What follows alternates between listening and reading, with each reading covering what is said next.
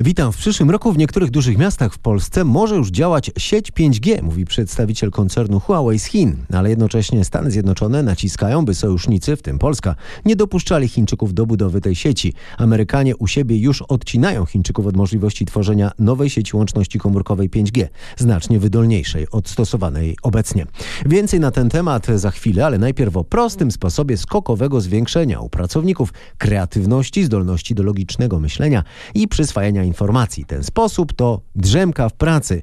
Dzięki niej można obniżyć poziom hormonów stresu, które upośledzają funkcje poznawcze i powodują problemy w pracy w grupie, mówi dr Helena Martynowicz z Laboratorium Snu Uniwersyteckiego Szpitala Klinicznego we Wrocławiu. Zmniejsza ryzyko zawału, udaru, zaburzeń rytmu serca, zwiększa nasze zdolności motoryczne, zdolności poznawcze, poprawia naszą efektywność w pracy. Więc z punktu widzenia pracodawcy też warto pokoje snu robić i pozwalać pracownikom spać w ciągu. W krajach wysoko rozwiniętych wprowadza się więc w pracy siestę. W amerykańskich, japońskich, zachodnioeuropejskich czy chińskich biurach powstają naprumy, czyli pokoje drzemki.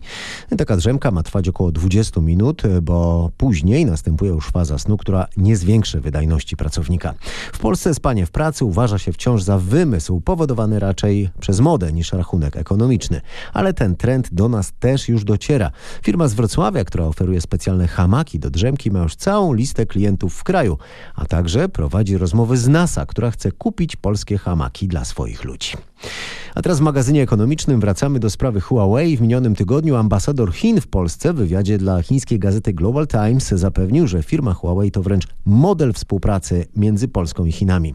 W rozmowie z gazetą, uważaną za nieoficjalnego wyraziciela stanowiska partii rządzącej w Chinach, ocenił, że pozbycie się Huawei z Polski oznaczałoby opóźnienie budowy sieci 5G w naszym kraju o 2-3 lata, a także straty rzędu 10 miliardów dolarów.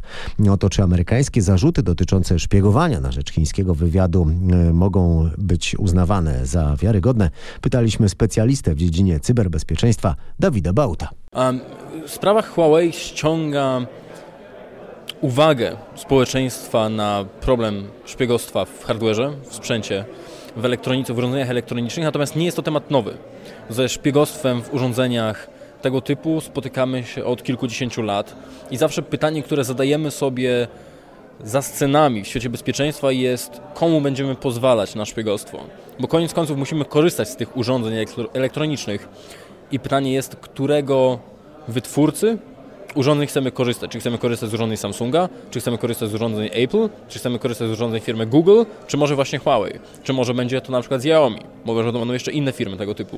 Um, więc wtedy wybieramy tak naprawdę mniejsze zło, bo nikt obecnie przy obecnym poziomie skomplikowania technologicznym, technologicznego nie jest w stanie zweryfikować tego, czy wszystkie chipy znajdujące się w urządzeniu, czy wszystkie elementy oprogramowania znajdujące się w urządzeniu nas nie szpiegują, nie robią czegoś ponad to, co jest w reklamie danego urządzenia. Firma Huawei będzie bardziej ostrożna z rzeczami, które robi w kontekście nadużywania zebranych danych. Więc teraz raczej użytkownicy firmy Huawei mogą troszkę odetchnąć, bo kiedy już wiedzą, świat świadomie um, przyznaje się do tego, że Huawei potencjalnie szpieguje swoich użytkowników, to teraz możemy świadomie wybrać albo innego dostawcę sprzętu, albo biorąc pod uwagę śledztwa, które są prowadzone, oczekiwać tego, że firma Huawei będzie bardziej dbała o sposób, w jaki zarządza tymi zebranymi danymi.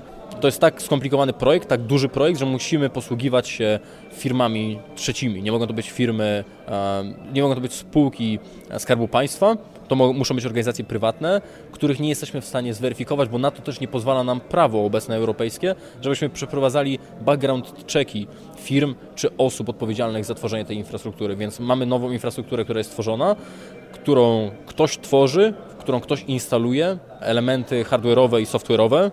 Nie jesteśmy pewni, co w środku będzie, bo nie jesteśmy w stanie tego przeaudytować od stóp do głów, więc ujmę to w ten sposób, że powinniśmy przygotować się na to, nasze bezpieczeństwo i nasza prywatność będzie zagrożona nową technologią, więc powinniśmy zastanawiać się i zadawać jak najbardziej pytania, które zadaje Pan, jak możemy monitorować sieć, jak możemy monitorować nowe technologie i czy jako państwo jesteśmy przygotowani do zabezpieczania danych przekazywanych przy użyciu tej technologii przez naszych obywateli. Mówi specjalista w dziedzinie cyberbezpieczeństwa Dawid Baut. A firma Huawei kusi Polskę zapowiedzią, że może pomóc, aby pierwsze duże polskie miasta miały sieć 5G już w przyszłym roku. To wszystko w dzisiejszym magazynie. Przy okazji zapraszam na na fakty ekonomiczne w RMF FM codziennie od poniedziałku do piątku o 7.30 i 17.30.